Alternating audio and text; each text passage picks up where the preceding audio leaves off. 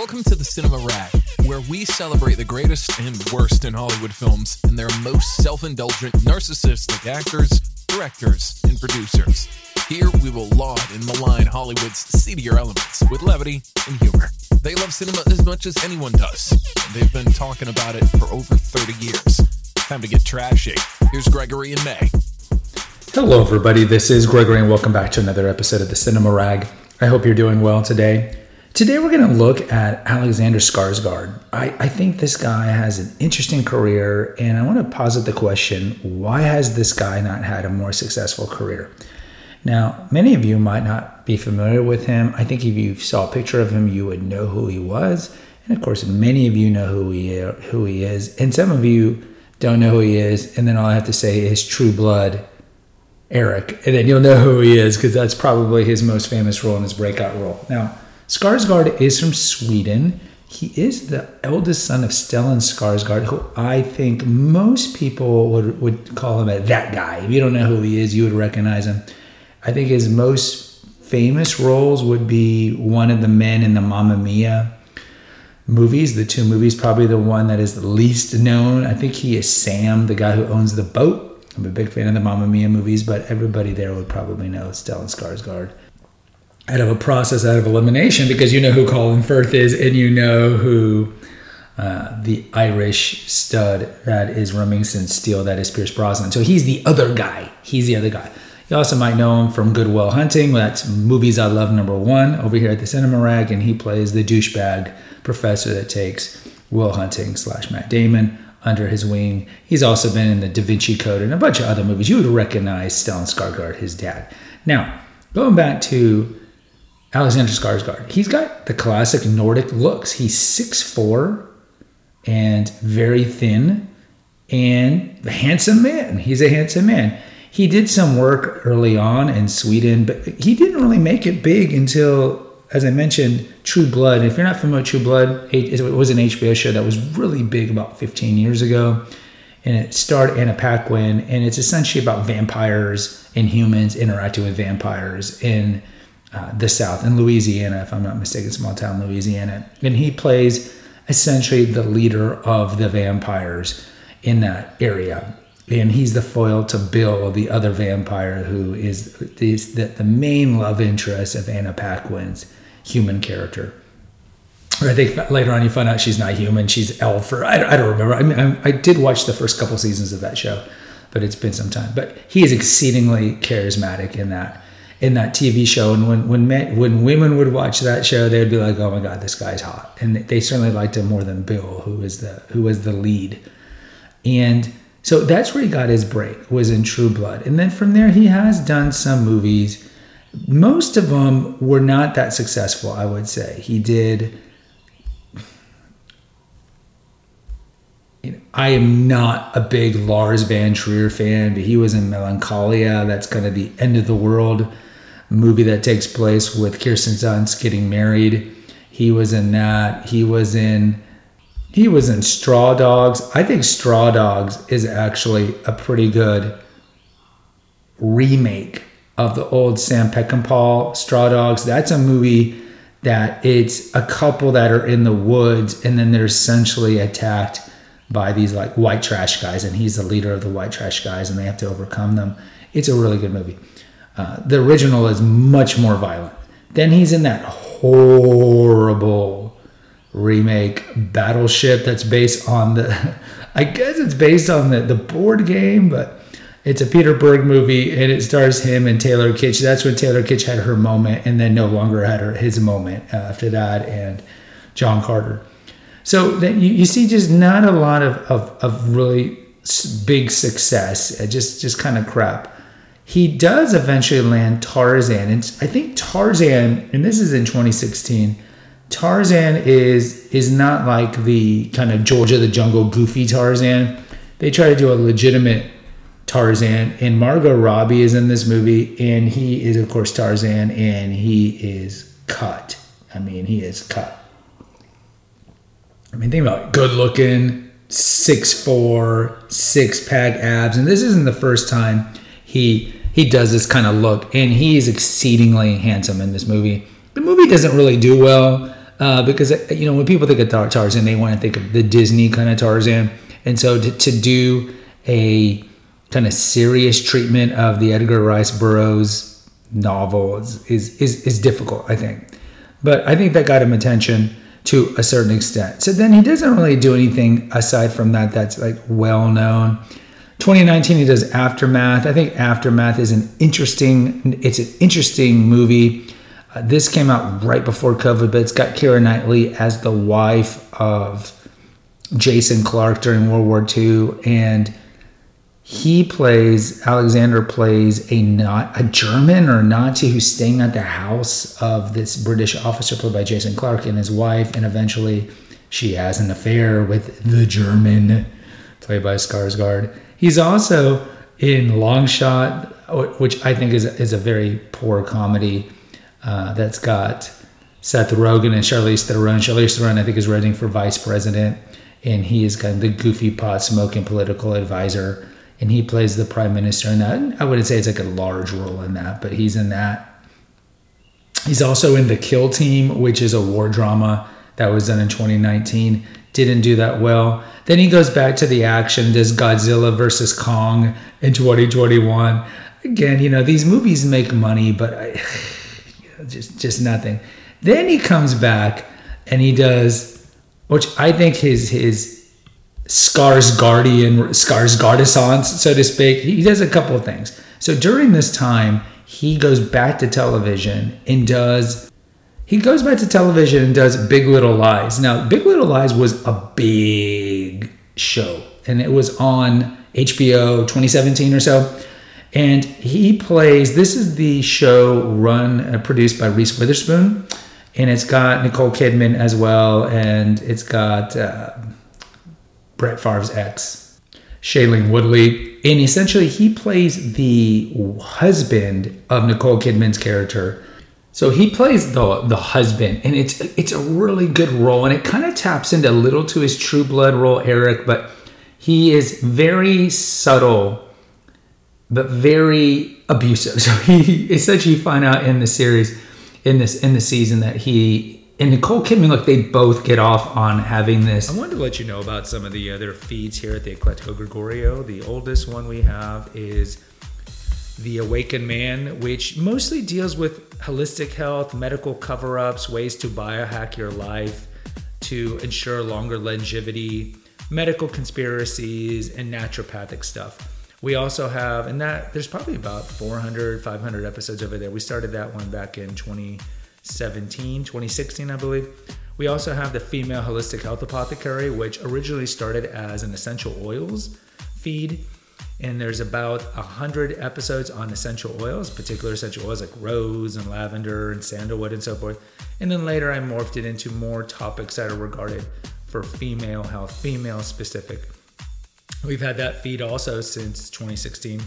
And then lastly, we have Confessions of an Obese Child, which deals with my childhood obesity and trauma that came from it. So it's a great feed for those who dealt with childhood trauma that led you to have addictions to alcohol or food. And I interviewed several people and what it was like to grow up overweight and all the difficulties of losing the weight and then keeping it off and trying to metamorphosize into a regular weighted person.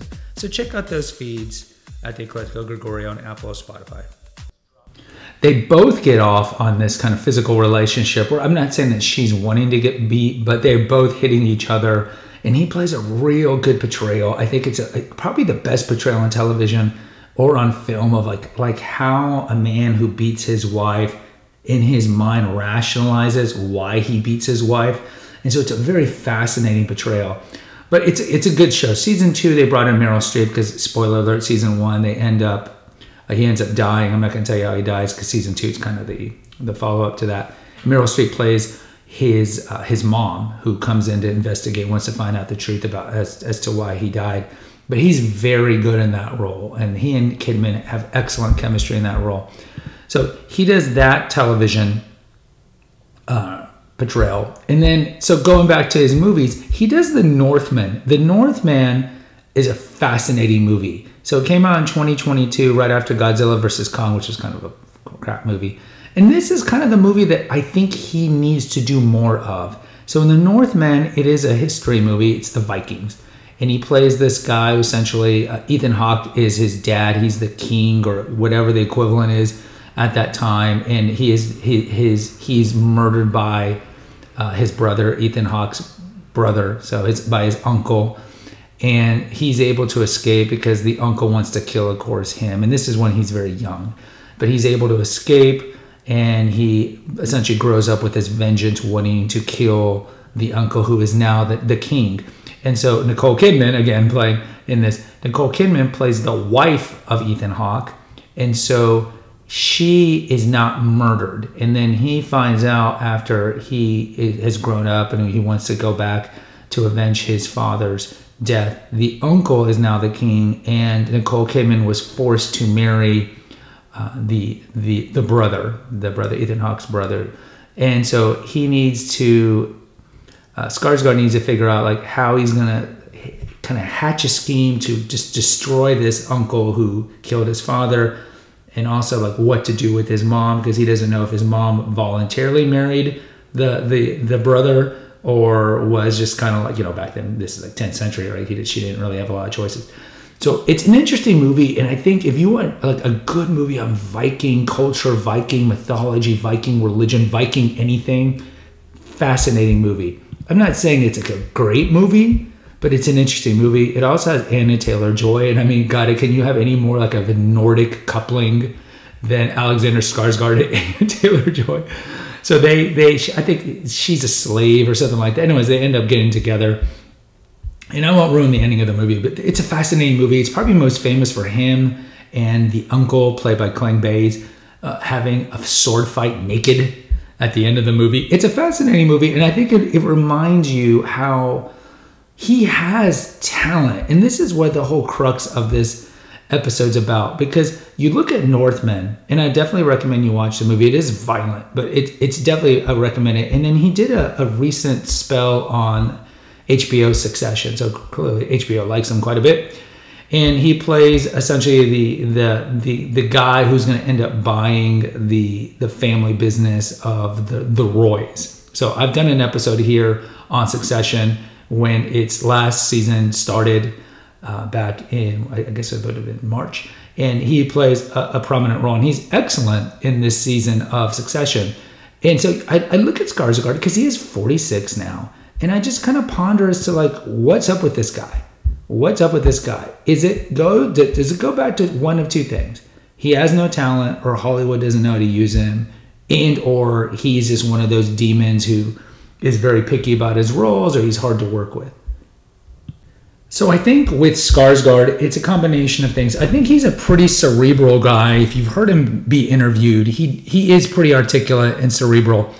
And I don't think it's a question of lack of talent. I think Hollywood recognizes that he is, and we, we did an episode not that long ago on the differences between the chameleon actors and the standard movie star actors. So you have like the Tom Hanks, the Paul Rudds, the Ryan Gosling, these guys who essentially always play the set themselves in every movie. Then you have the chame- the chameleon types like the Fassbenders and the Daniel Day Lewis, and there's a certain archetype in both. In with Skarsgård, Skarsgård definitely has the outward sign of being a leading man. He's 6'4, he's in shape, he has that very strong Nordic look. And then you look at his filmography, and yeah, it took us some time to get started. He was doing a lot of, of films in Sweden. Of course, clearly, Sweden, you're not going to get a lot of notice from Hollywood as much. So he didn't do or really get big until Generation Kill on HBO and then really on on True Blood, which was 2008. And if you look, he's 46, so it was around 30 years old or so before he got big. And it's interesting that I think his choices, especially like Battleship and, and Godzilla versus Kong and Tarzan, I just think that Hollywood doesn't know how to use him. Because when he's in the right role, he can come off charismatic, sexy, yet cerebral. And in even something like on Succession, where he underplays his hunkiness and he's kind of this like IT geek who has no social skills, you can still tell he's a very nuanced, good actor. And so I think given his age, he's 46, and unfortunately, 46 for men is different than 46 for women. I hate to tell you, women, but it is different. You know, it's what different. I think he has a good career ahead of him. I just think that either he needs to re reevaluate his agent maybe and his team because they're not picking the right roles for him, and I think he needs to just. I think the older he gets, he's going to stay away from the action movies. I think he just needs to do more dramas. I think he excels in dramas when it's the right dramatic role do character parts, kind of like be like a Fassbender.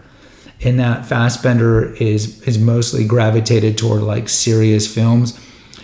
And I think like Fassbender, they're both tall and handsome, and look, they could do an awesome movie where they're brothers, for example. But I think Skarsgård is talented. I think Hollywood doesn't know how to use him, and I think sometimes maybe he's just his own worst enemy. But I think he does have a promising future, and he just might be like a Harrison Ford type where Harrison Ford was a carpenter when before he was discovered for American Graffiti and then even Star Wars. He was older uh, when he got all those big breaks. He was in his mid 30s, and look at that career he had. I'm not saying that Skarsgård's necessarily going to have a Harrison Ford career.